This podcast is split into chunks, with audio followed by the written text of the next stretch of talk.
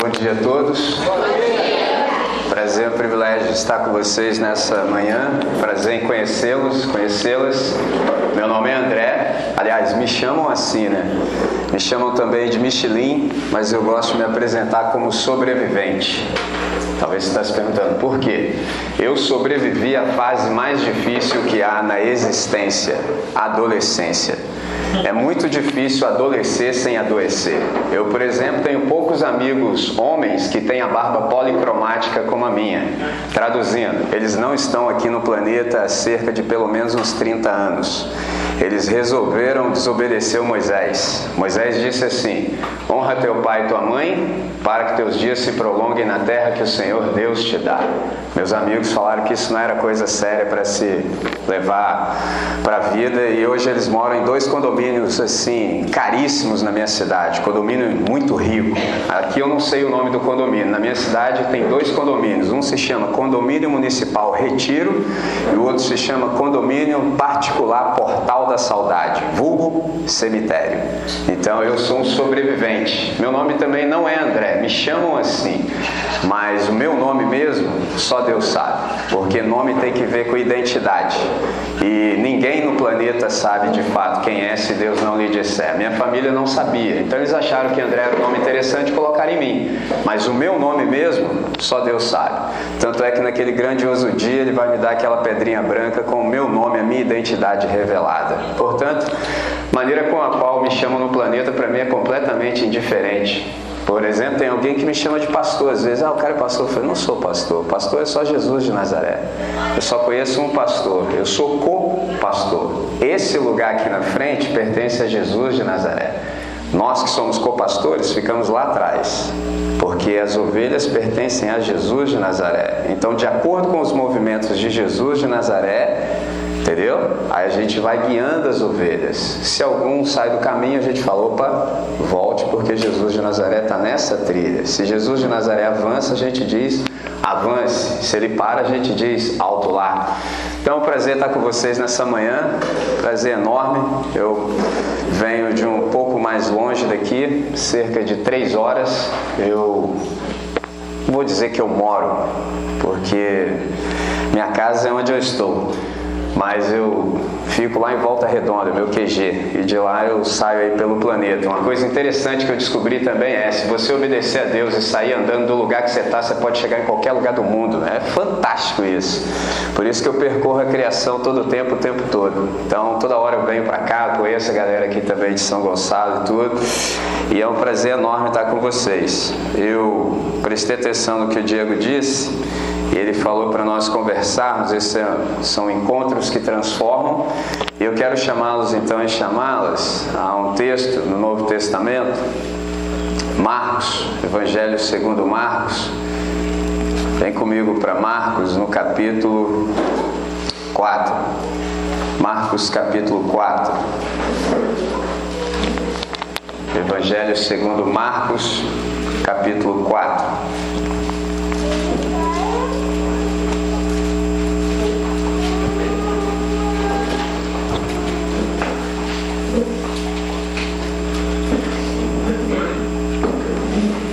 Enquanto você identifica o texto, preciso te fazer uma pergunta. Você já chegou aqui? E aí, pela expectação assim do seu rosto, eu sei que você está dizendo assim, mas você não está vendo eu aqui? Não, o seu corpo está aí. Mas não significa necessariamente que você já está aqui. Só como assim, André? Simples. É muito difícil estar presente no presente. Muito difícil. Tem gente, por exemplo, que tem agorafobia. Tem gente que tem medo de estar presente no presente. Só como assim? Eu me lembro uma vez que Deus dizendo com Moisés falou assim: Suba-me ao topo da montanha, chegando no topo da montanha, esteja lá. Êxodo 24, verso 12, a parte A. Quando eu li isso, eu falei: Pô, mas isso aí é óbvio, né? Se alguém recebe uma ordem para estar num lugar, chegando lá, ele só pode estar lá. Mas eu tive bons mestres, eles me ensinaram. Todas as vezes que você lê a Bíblia Sagrada, faça-o com desconfiança de que há alguma coisa no texto que você ainda não percebeu. Aí eu fui ler no original, estava escrito assim: suba-me ao topo da montanha, chegando no topo da montanha, esteja no topo da montanha. Eu falei: que? É ensino fundamental?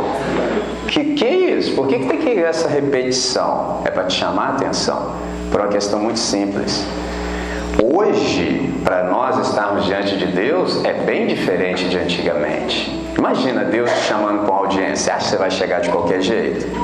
Com essa displicência? Não tem como. Você começa a pensar assim: peraí, o que, que Deus quer comigo?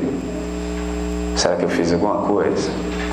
Será que alguém fez alguma coisa? Lascou, velho. Ó, você começa um processo mental. Você começa a andar e começa a pensar. Aí você está andando. Quando você chegar no topo da montanha, você inicia um novo processo mental. Qual? Como é que eu desço daqui agora sem me matar? Vai que eu rolo morro abaixo e causa uma avalanche, eu não sei, né? Ó, traduzindo, que dia que você vai estar no topo da montanha? Nunca. Esse é um problema que a gente tem. Por isso que a gente nunca está presente no presente. Ou a gente está em algum lugar do passado, você tem depressão. Ou você está em algum lugar do futuro, você tem ansiedade. Já viu a galera que gosta de roer uma unha? Eu sei que o Criador fez a unha, mas não foi para roer. Excesso de futuro. Mas tem uma galera que está no presente com excesso de presente. O que é excesso de presente? Estresse.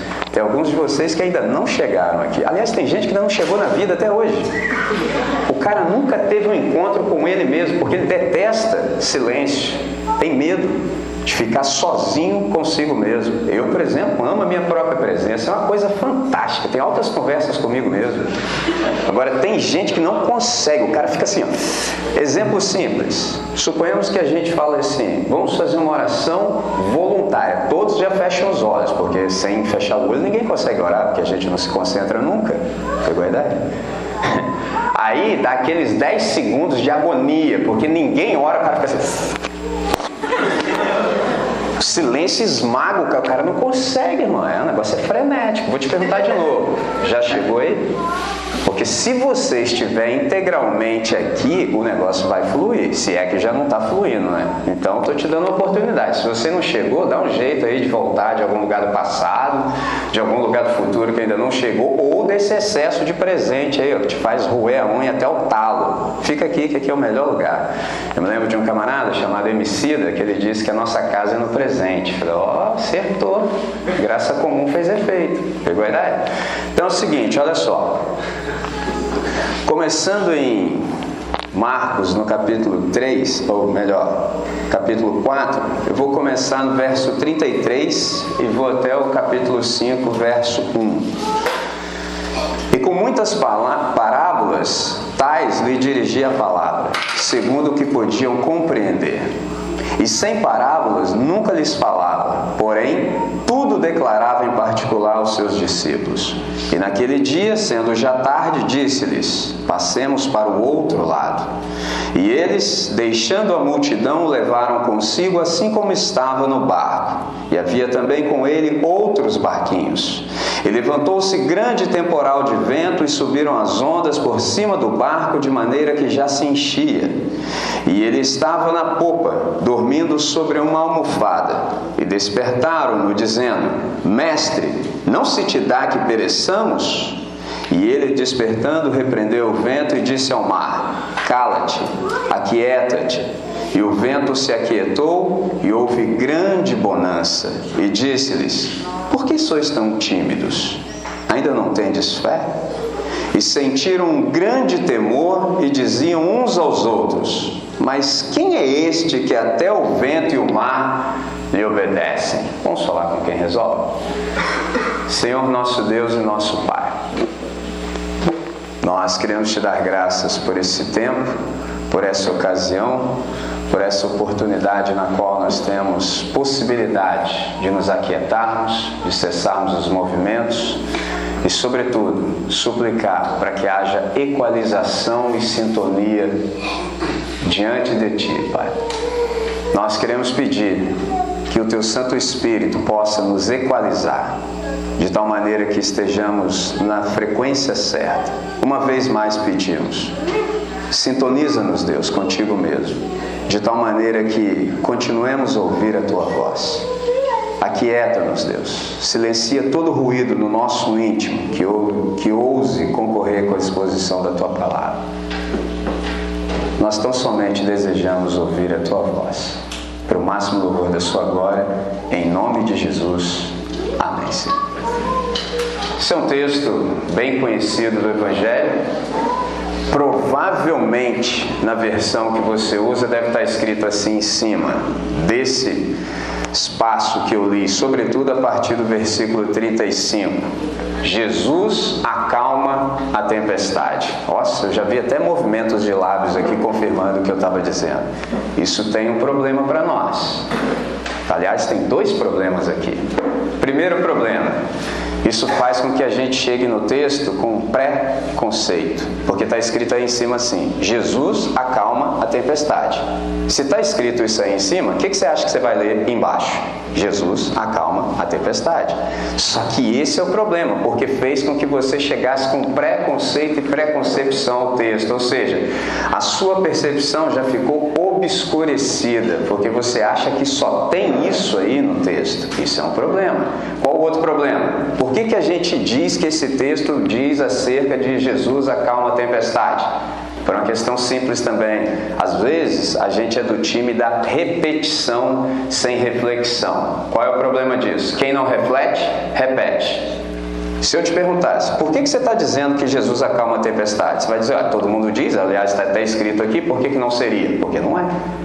Só como que não é, André? Está escrito aqui? Não, não está escrito aí. Só como assim? Simples. Bíblia não foi escrita originalmente com essa divisão de capítulos e tão poucos versículos.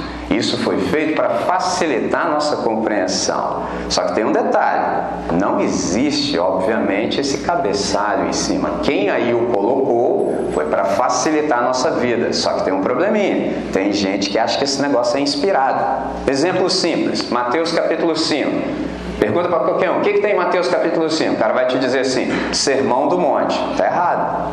Só como está errado? É porque não é sermão, é ensino. Sermão é uma coisa, ensino é outra. Só que interessante. Esse é o problema. Quando a gente não reflete, a gente repete. E se você só repetir coisas sem reflexão, você não sabe da razão da esperança que deveria haver em você. Por exemplo, vai para a faculdade sendo só um repetidor para você ver o que acontece. Quando você chega na faculdade sendo só um repetidor, eu não sei se já rolou com você. E se não rolou, estou te avisando antes para você não ser envergonhado. Parece que chega aquele professor na sala e fala assim: ó,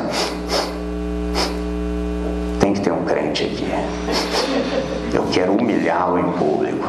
Aí você vê, você já dá só aquela escorregadinha na cadeira assim, ó. É quatro anos só no terror, boladão assim, ó. Cheio de medo de se manifestar. Por quê? Você não sabe nada, mano. Você é só um cara que fica repetindo coisas. Você não sabe dar razão. E se o bicho pegar, você ainda quer soltar aquela assim. Peraí que eu vou perguntar ao meu pastor. Ah, para com isso, irmão. Você que tem que saber, cara. Não é você que crê. Esse é o problema. Quando a gente não reflete, só nos resta repetir. Isso é um problema. Segundo problema é aquela questão do preconceito. Qual é o problema do preconceito? O problema do preconceito é que ele obscurece a percepção. Você já chega viciado no texto. Aí você fala, André, e aí? É, irmão. Por isso, um dever de casa para você simples assim, aliás, seria um prazer de casa.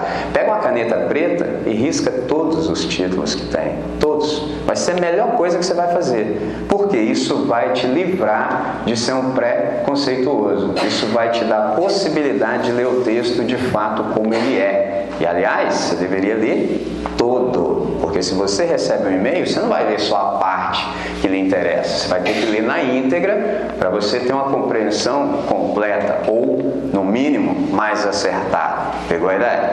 Então, quando a gente olha para esse texto aqui, tem uma coisa fantástica acontecendo. Por quê? Jesus nunca se dirigia à multidão senão por parábolas. Interessante isso. Só que tem um detalhezinho que nem sempre a gente percebe: é que Nesse texto aqui, se você prestar atenção no contexto, ele ensinou durante o dia inteirinho através de parábolas. Só que nesse momento aqui, chegou a parte da aplicabilidade daquilo que ele havia ensinado. diz o texto que naquele dia, ou seja, nesse dia que ele ensinou muito, através desse método didático e pedagógico, ele deu uma ordem para os alunos dele: passemos para o outro lado. Interessante que para eu chegar aqui eu precisei passar para o outro lado. Não sei se a gíria aqui para vocês ainda continua sendo a mesma. Eu lembro quando eu vim andar de skate no Rio de Janeiro, os caras, aí, vamos andar lá do outro lado da poça. Era para andar em Niterói, que era bem melhor, na minha opinião, do que andar de skate no Rio, era andar em Niterói, isso na década de 90. Então, para vir para cá, eu precisei passar para o outro lado. Interessante que Jesus deu essa ordem para os caras: passemos para o outro lado. E os caras obedeceram verso 36.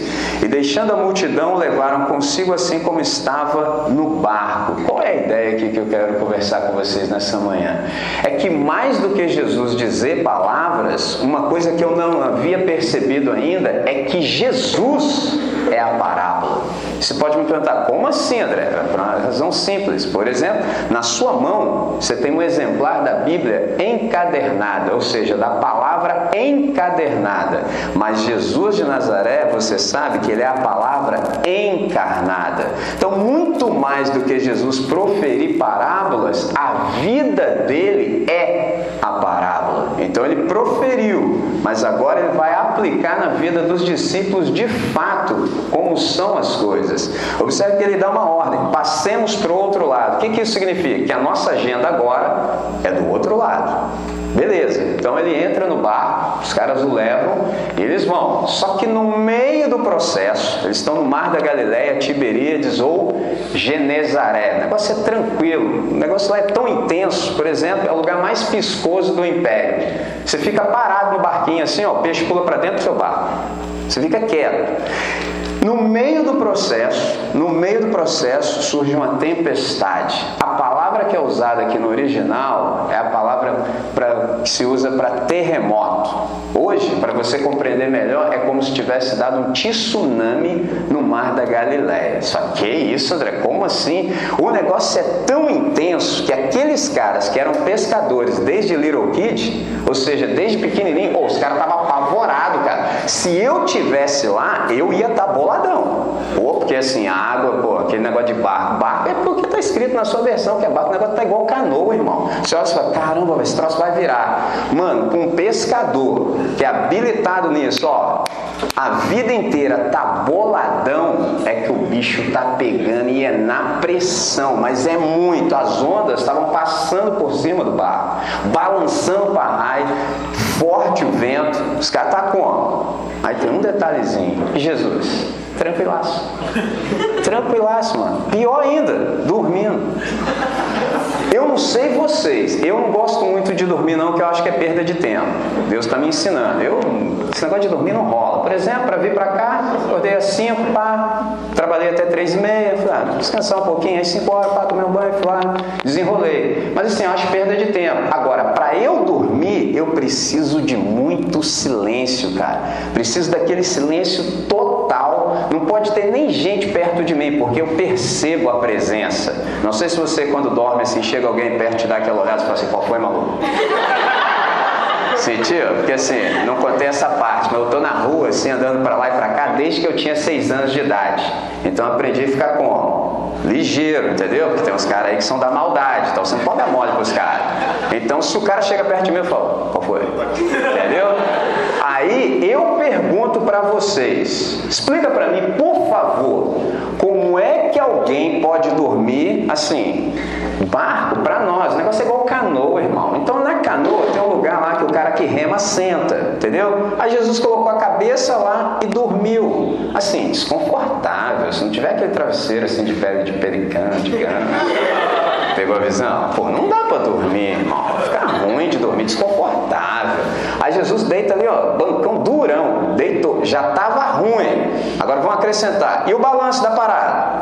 Se fosse normal, situação normal, pô, balança, aí já fica enjoado, sabe? De uns tempos pra cá agora, pô, eu tava ali na Dutra, descendo a serra, foi olhar pra baixo, já me deu um mau mal-estar, entendeu? Assim, pô, coisa complicada. Imagina balançando.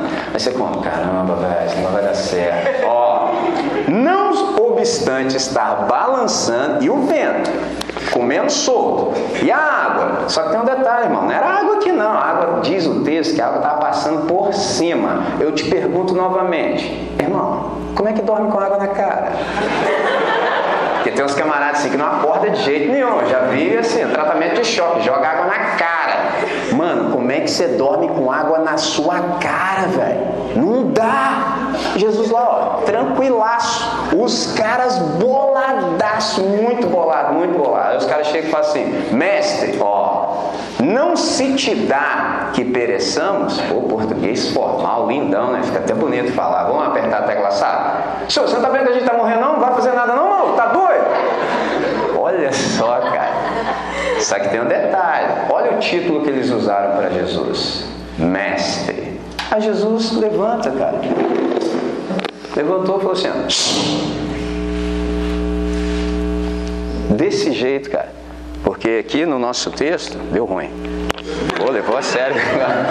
No nosso texto está dito que ele disse algumas coisas, mas quando você tem possibilidade de ler no original, a expressão que ele usa é a mesma que você usa para lidar com um animal doméstico. Você fala para um cãozinho assim: cala a boca.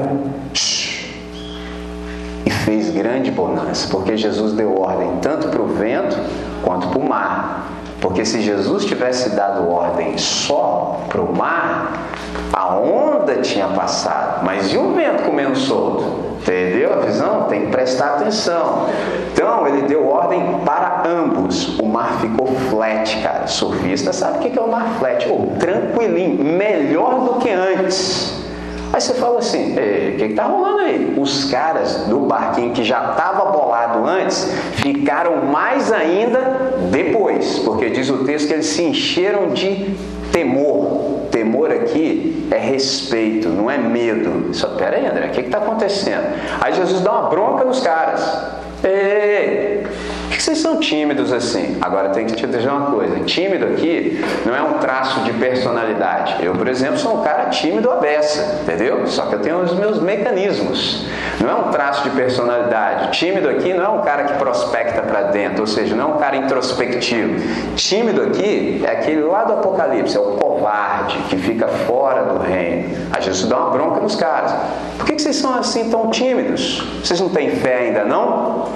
A pergunta é: o que está acontecendo aqui afinal de contas? O que está acontecendo aqui é o seguinte: voltando, o que, que Jesus disse para os caras? Vão passar para o outro lado, porque a nossa agenda é do lado de lá. Observe o que ele disse: ele não falou, eu passarei, ele disse, passaremos, passemos para o outro lado. Só que tem um detalhe: quando você anda com Jesus, se você ainda não sabe, vou te dizer agora, ele vai te botar na furada, irmão. É só furado. Tô avisando antes para ninguém depois você, assim, pô, cara, que furada aí que você me meteu. Não, não, não, não. Deus vai te botar na furada. E te digo mais: se você não tá na furada agora e acha que anda com Deus, ouvi aqui que tem vários lugares aí tranquilos, caça um lugar tranquilo desse aí, coloca seu joelhinho no chão e a testa também e fala assim: Deus, qual foi?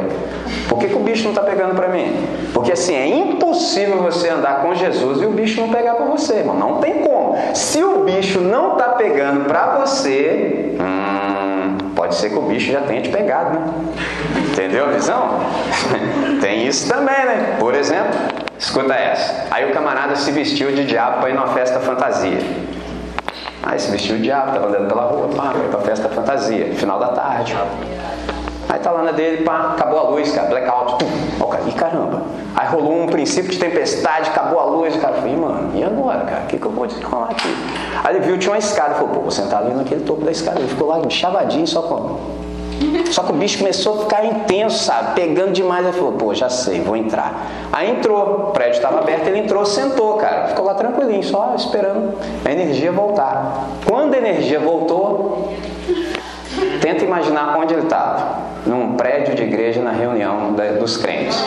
Quando acendeu a luz, já viu, né? Ah, oh, geral, mano. Só que a... quando a eletricidade voltou e o camarada vestido de capeta estava na reunião, oh, os crentes fizeram o que sabe fazer de melhor, meteram o pé. E ele ficou assustado com a histeria dos crentes. Ele não estava ligado que estava rolando. Então, quanto os caras corriam e gritavam, ele corria e gritava também, corria atrás dos caras.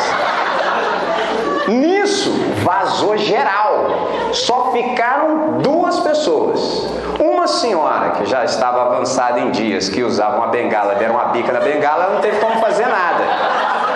Ela ficou lá. E o camarada do piano. Aí o capeta foi chegar perto do cara do piano, o cara do piano falou assim: Ei, vem me incomodar não, não faço nada para você, pô. Eu falei, ô. Oh. Falei, que isso, cara? Não, não mexe comigo não, não faço mal nenhum para você. Falei, peguei daí, então esse é o problema, irmão.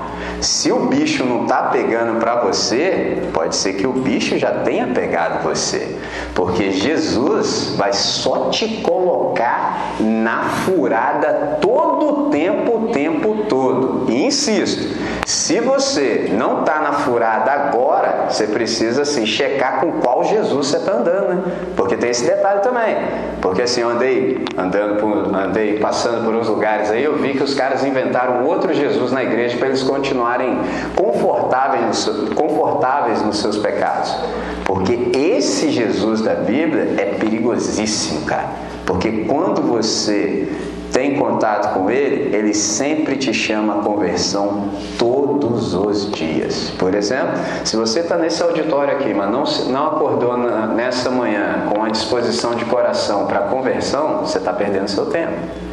Às vezes eu vou na reunião dos crentes, os caras oram assim: Senhor, se nesta noite estiver alguém que não te conhece, que seja um dia propício, em nome de Jesus, amém. Aí eu falo assim: tá, mas e nós que estamos aqui? Só tem oração para os outros, nunca tem para eles, entendeu? Esse é um problema que a gente tem. Insisto, você já está na furada com Jesus? Se você não está na furada com Jesus, você precisa checar. Ou você não está andando com esse Jesus, porque senão o bicho já estaria pegando para você. Ou então, o bicho já pegou você. Detalhe: só Jesus sabia o que ia rolar no meio do processo. Grato. Só Jesus sabia. Como Jesus sabia, por isso que ele está tranquilo. Só como assim, André? Jesus sabia que não dava para morrer antes da cruz. Não dá para morrer antes da cruz. Eu tenho uma agenda do outro lado. Eu não vou morrer agora, então posso ficar tranquilo. Como é que isso é aplicado a mim e a você? Quando você tem uma missão com Deus, você é imortal até cumpri-la. Aprendi isso com um camarada chamado David Livingstone. Você nunca vai morrer antes. Você só morre antes quando você é desobediente. E isso eu sei porque eu estou cansado de ver esse negócio já. Todo, infelizmente, quase todo mês eu vejo alguém morrendo antes da hora. Não precisa. Mas quando você entra numa de ser desobediente a Deus, você perde o direito de permanecer na história. Esse é o ponto. Só como assim, André? Existem algumas coisas que a gente não pode fazer aqui nesse planeta que não é nosso, é de Deus. Uma eu já disse. Se você não honrar pai e mãe, você morre antes. Se você for contra uma lei natural do universo, por exemplo, vá contra a lei da gravidade. Suba aqui no pináculo desse prédio aqui e se precipite. Você morre. Por exemplo, suponhamos que você queira assim viver pela espada. Hoje em dia não tem mais espada, então arma de fogo. Já viu uns caras, não, tem que ter arma de fogo? Então, vive pela arma de fogo, você vai morrer antes. Está escrito isso. Por exemplo, se você se tornar tão mal quanto pode, você morre antes. Por exemplo, se você já for da reunião de Jesus tomar ceia indevidamente, você morre antes. Você perde o direito de permanecer na história. Isso aí, André, é, eu estou te falando, estou avisando antes. Como é que isso se aplica à nossa vida? Todos nós, em obediência a Jesus de Nazaré, só vamos morrer depois que cumprirmos a nossa missão. Então, esse é o segredo. Por que, que Jesus estava tranquilo? Porque eu não vou morrer antes da cruz. Só vou morrer lá, não vai ser agora. Então, fique tranquilo. Agora, e os discípulos? Por que, que Jesus deu uma bronca nos caras? Porque Jesus estava dormindo. E ele diz assim: Por que, que vocês são covardes? Por que, que vocês não têm fé ainda? Mas, André, mas o que, que fé tem que ver com isso? Então, os caras tinham que ter levantado e repreendido o vento igual Jesus? Não, não, não. Ninguém consegue fazer isso, não, cara. Ninguém, não faz sentido. Você vai chegar para chuva, chuva, para de chover. Não faz sentido. Todas as vezes que a gente lê esse texto, na maior parte das vezes, a gente sempre lê esse texto na ótica de que Jesus tem poder sobre a criação. Se você é de Jesus mesmo, você nunca vai dizer um negócio desse, porque isso é a coisa mais óbvia do universo. Só como assim, André? Ué, se Jesus é o Criador, não é que ele tem poder sobre. Na verdade, tudo é sustentado por ele. Ele é Deus. É ele que sustenta todas as coisas. Hebreus 1,3 diz isso. Sustentando todas as coisas pela palavra do seu poder. Isso você nunca vai aprender na escola. Se você for na escola, numa aula de física, ele vai falar que o universo é sustentado por leis físicas e naturais. Não é não. O universo é sustentado pela palavra do seu poder. Só André, o que, que isso tem que ver comigo? É simples. Seja mentiroso nesse universo para você ver que rolo que dá. Porque tudo que eu e você vemos, e sobretudo aquilo que a gente não vê, é sustentado pela palavra do poder de Deus. Tudo só pode ser sustentado nesse universo pela verdade. Logo, quem fala mentira no universo está lascado menos dia você vai ser exposto. É só uma questão de tempo. Por isso que Deus está nos chamando à conversão. Ser mentiroso nesse universo, mano, é mó furada, porque não há sustentabilidade para mentira num universo que é regido pela verdade. Pegou a ideia? É isso aí, André, tá esquentando, hein? Eu sei, irmão. Você acha que o Espírito Santo nos reuniu aqui para quê?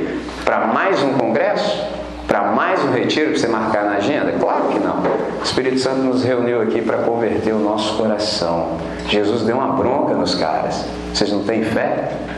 O que, que eles deveriam ter feito? Não era para repreender o vento, era para estar tá dormindo como Jesus. Por que, que era para estar tá dormindo como Jesus? Jesus não é o mestre? Se você é seguidor do mestre, você faz tudo que o mestre fizer e mandar, certo? E por que, que os caras não estavam dormindo? Simples, porque eles não conseguiam descansar porque eles não sabiam quem era o mestre, porque se eles soubessem, nunca chamaria Jesus de mestre. É só como assim, André? Tem um probleminha. Quando a gente chama Jesus só de mestre, a gente fica com um problema muito grande com ele. Qual? Porque primeiro a gente vai querer entender Jesus para depois obedecer. Esse é o problema. Quando você fala que Jesus é o Senhor, você está desobrigado de entender Jesus. Por exemplo, eu disse no princípio, eu sou um co-pastor. Eu não entendo nada do que Jesus fala. Nada. Preciso confessar. Nunca entendi, não entendo hoje, estou absolutamente convicto de que não entenderei amanhã. Aí você pode me perguntar, André, por quê? Porque Deus é absurdo. Nada do que Deus diz eu entendo, mas eu não fui chamado para entender Deus.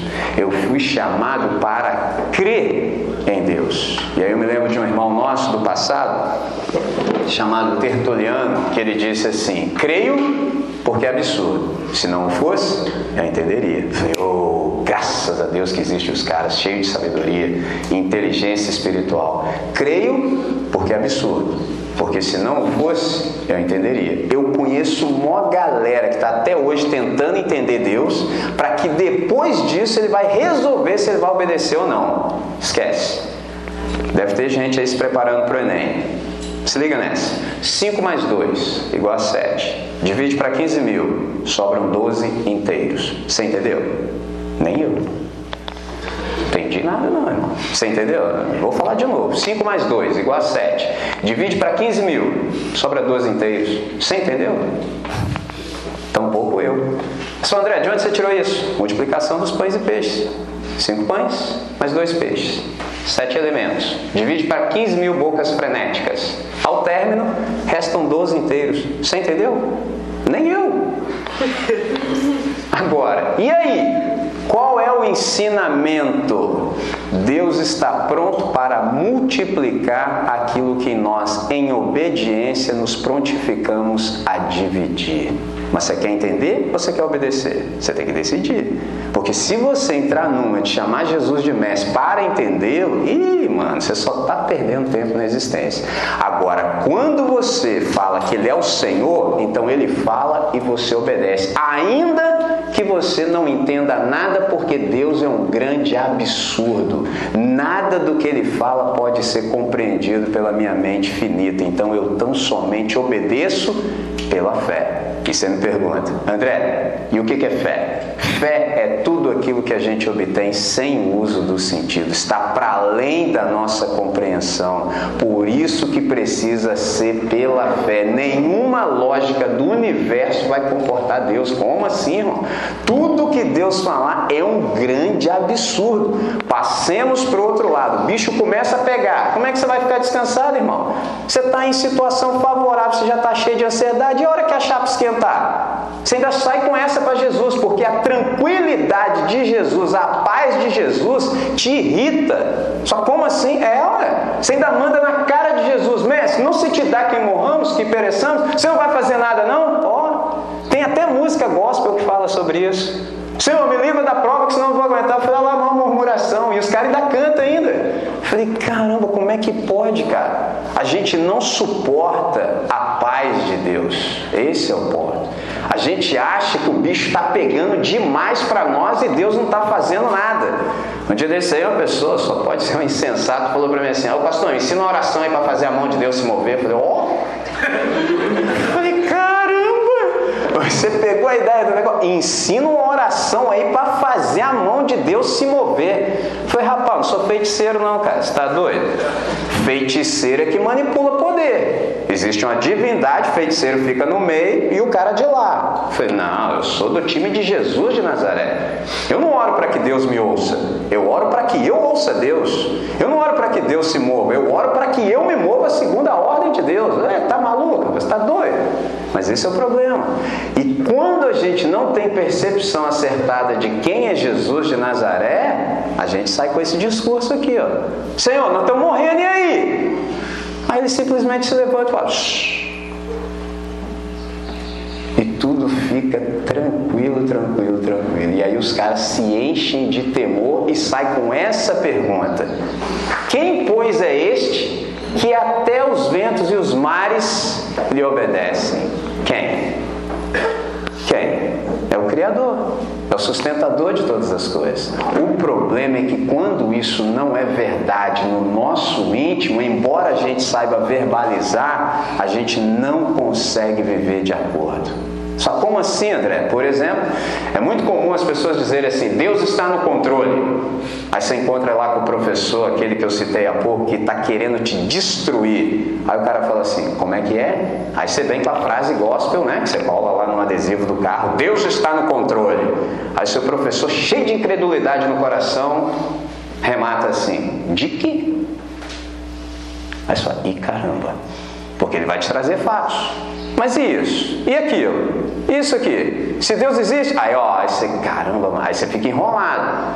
Qual é a resposta? Deus está no controle? Sim. Do que? Deus está no controle da história da salvação e ela não sofre solução de continuidade.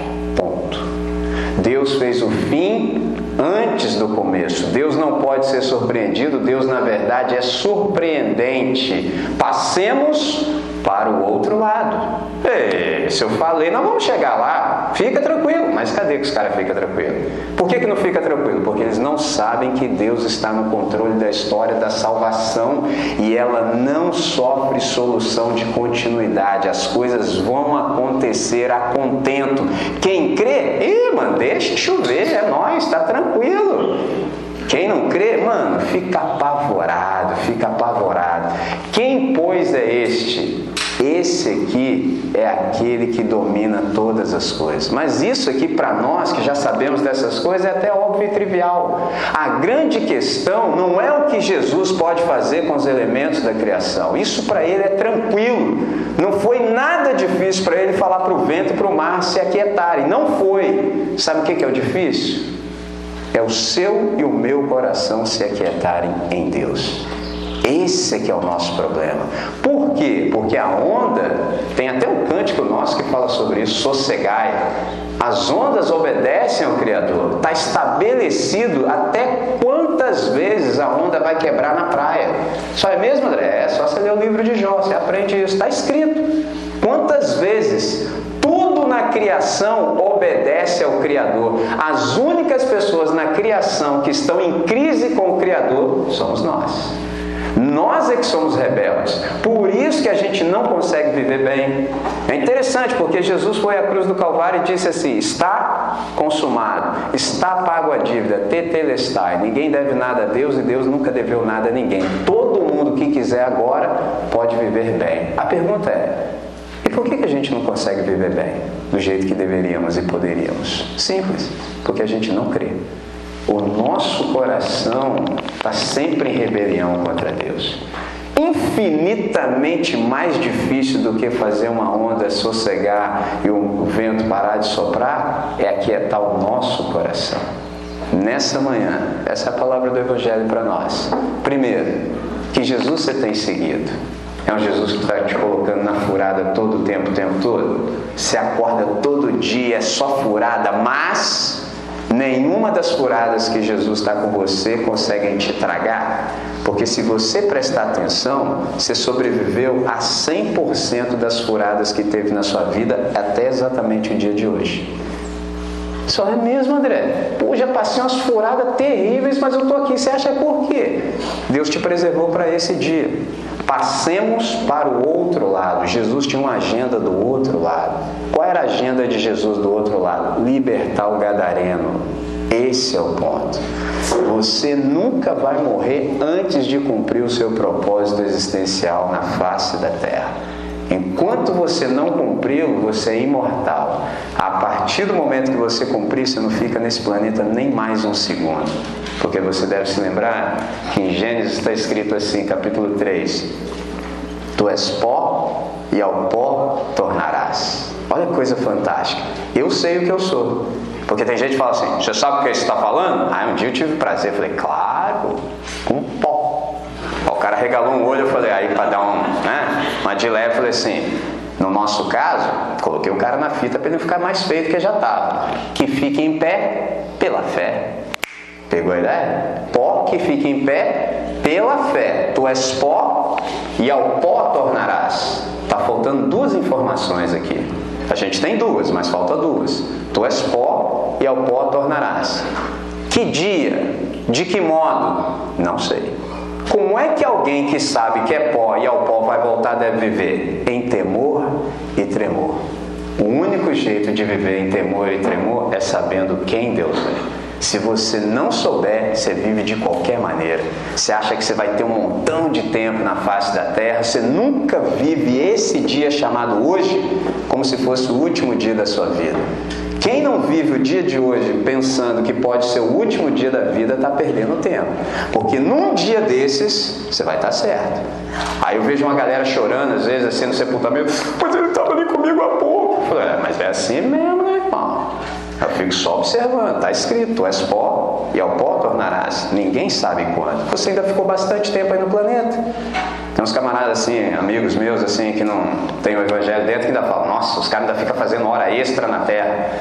Tem uma galera que já deveria ter ido ao pó faz tempo, os caras faz hora extra, serão, os caras não vão. Não vai, os caras não vai. É Deus preservando os caras. Se fosse eu, já mandava logo. Mas sabe como é que é Deus, né? Longânimo nessa manhã, quem é o Deus que você segue? Você está na furada com Jesus de Nazaré ou você está só na sua zona de conforto?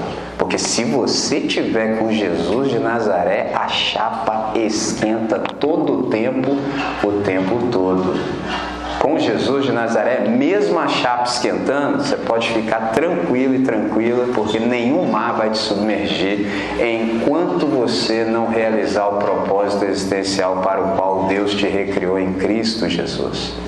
Você vai chegar do outro lado porque tem agenda do outro lado. Enquanto isso não se cumprir, nunca, jamais, sob hipótese alguma, você vai perecer antes da hora nessa manhã. Essa é a palavra do Evangelho para nós. Eu creio que o Espírito Santo já tem bastante coisas para tratar em nós e eu queria te deixar com esse tempo, pelo menos de um minuto, para você fazer a sua oração. E aí no final a gente ora junto. Se você concordar, você diz amém. E assim como Jesus falava em parábolas com as pessoas, mas num lugar à parte, ele sempre explicava para os alunos, eu também estou por aí hoje, vou ficar até a noite. se de algum modo aquilo que eu disse para vocês lhe suscitou alguma pergunta que você queira fazer, estou dizendo, você pode fazer quantas perguntas você quiser para mim, o que não necessariamente significa que eu vá responder, mas pelo menos você pode perguntar, porque tem ambientes que não pode perguntar. Você pode. Se eu souber te dar uma resposta do Evangelho, darei. Caso não, pelo menos você teve a oportunidade de perguntar. Tá certo? Então vamos orar? Ore e depois nós oramos todos juntos.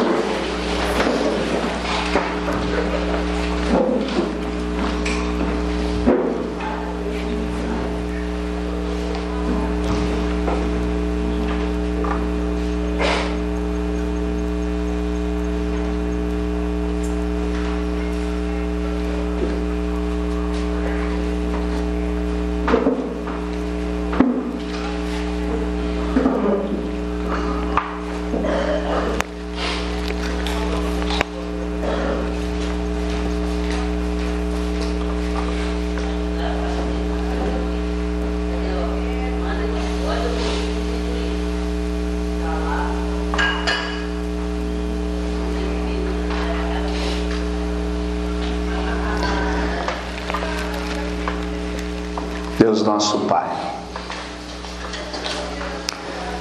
Nós queremos te agradecer de todo o coração por essa oportunidade nessa reunião que nós estamos experimentando agora, Deus. Obrigado pelo teu evangelho, obrigado pela tua palavra, sobretudo, obrigado pela confrontação que o Senhor nos trouxe. Obrigado pela possibilidade que temos de nos arrependermos, Pai. Obrigado pela possibilidade de conversão. Obrigado pela elucidação que o Senhor nos trouxe. Obrigado pela possibilidade de checarmos o nosso coração.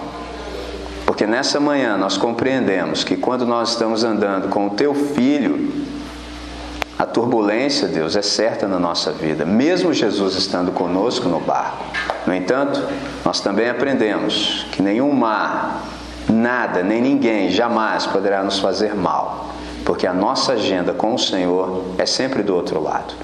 Então nós te agradecemos por isso, Deus, e queremos suplicar também que a tua tranquilidade, que a tua paz, de modo algum, Pai, possa provocar em nós irritação. Livra-nos, Pai, de achar que o Senhor não está fazendo aquilo que deve, porque isso nem de longe é verdade. De fato, nós percebemos pela tua palavra que o Senhor tem o controle da história da salvação em tuas mãos e ela jamais, de modo algum, sofrerá solução de continuidade. Então, Deus, o que nós pedimos é que essa mesma paz que guardava Jesus de Nazaré também possa guardar as nossas mentes e corações, de tal maneira que a gente possa viver bem mesmo em meio às tempestades, que o nosso coração esteja firmado e assegurado nessa paz do Senhor. Que a gente aprenda, de fato, a descansar e a dormir, assim como o Senhor dormiu nesse dia. Que esse também seja o nosso modo de vida. Que nada, nem ninguém, jamais, nenhuma circunstância, nenhum interpere possa nos desviar de cumprirmos de fato a nossa vocação. Nessa manhã, Deus, nós podemos discernir quem de fato o Senhor é. Para nós, Pai, não causa nenhum estranhamento e nenhuma admiração que o Senhor tenha poder sobre a criação, porque tudo é sustentado pela palavra do seu poder. Mas nessa manhã, Deus, o que mais nos chama a atenção é que o Senhor tem a possibilidade de, de fato, fazer ficar tranquilo o nosso coração. Então, Deus, muito mais do que a manifestação do teu poder naquilo que é exterior, nós queremos suplicar que o teu poder seja manifesto no nosso interior, de tal maneira que cada um de nós que crê possa ter o seu coração assegurado no Senhor, que cada um de nós possa viver nessa paz que só vem de ti. Nessa manhã, Deus, é desse modo que nós oramos, agradecidos, e fazemos essa oração nesse nome que é belo, doce, extraordinário, que é o nome de Jesus de Nazaré, o Autor e o Consumador da nossa fé, desde hoje até o dia eterno. Amém, Senhor. Amém. Grato. Valeu, irmão. Agradecemos ao pastor André. Agora, para a gente dar uma uma. Enfim. É... Lucas vai fazer um segundo momento e depois do Lucas, o pastor Jardim vai dar uma